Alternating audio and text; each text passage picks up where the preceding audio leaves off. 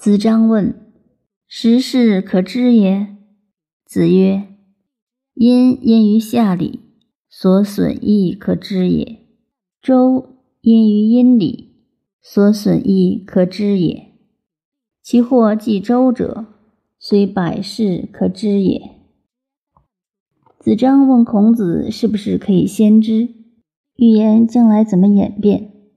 孔子在这里讲到夏商周三世。只是引用过去以代表将来。子张问孔子：“将来时代的演变知不知道？”孔子说：“知道。”怎么会知道呢？孔子说：“殷商的文化是哪里来的？是由夏朝的文化演变而来。不过由于时代的变迁，夏朝原有的文化有的减损了，有的增益了。”但增益也好，减损也好，总由前面的历史迹象而来，必须要变才变。殷商以后是周朝，所以周朝文化又是从殷商渐变而来的。我们现在说传统文化，所谓传统，就是这样在一个系统中渐变传下来的，并不是顽固的一定永远保留原来的样子才叫传统。所以周朝就因为殷礼、殷商的文化演变成周朝的文化。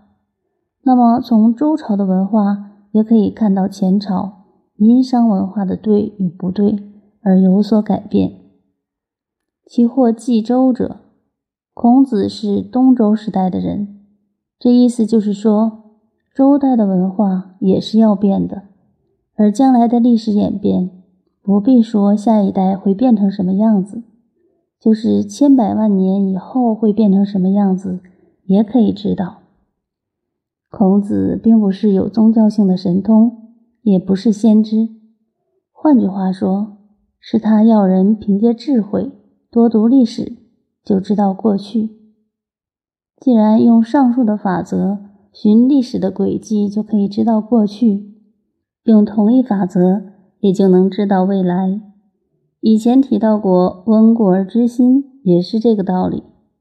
历史的演变不会突然的，都是渐变而来的。所以，将来的历史、未来的时代、明天怎么样，几乎很清楚的可以了解。下一段把为政的道理讲完了，每篇都有一个结论，但是本篇的这个结论非常有意思。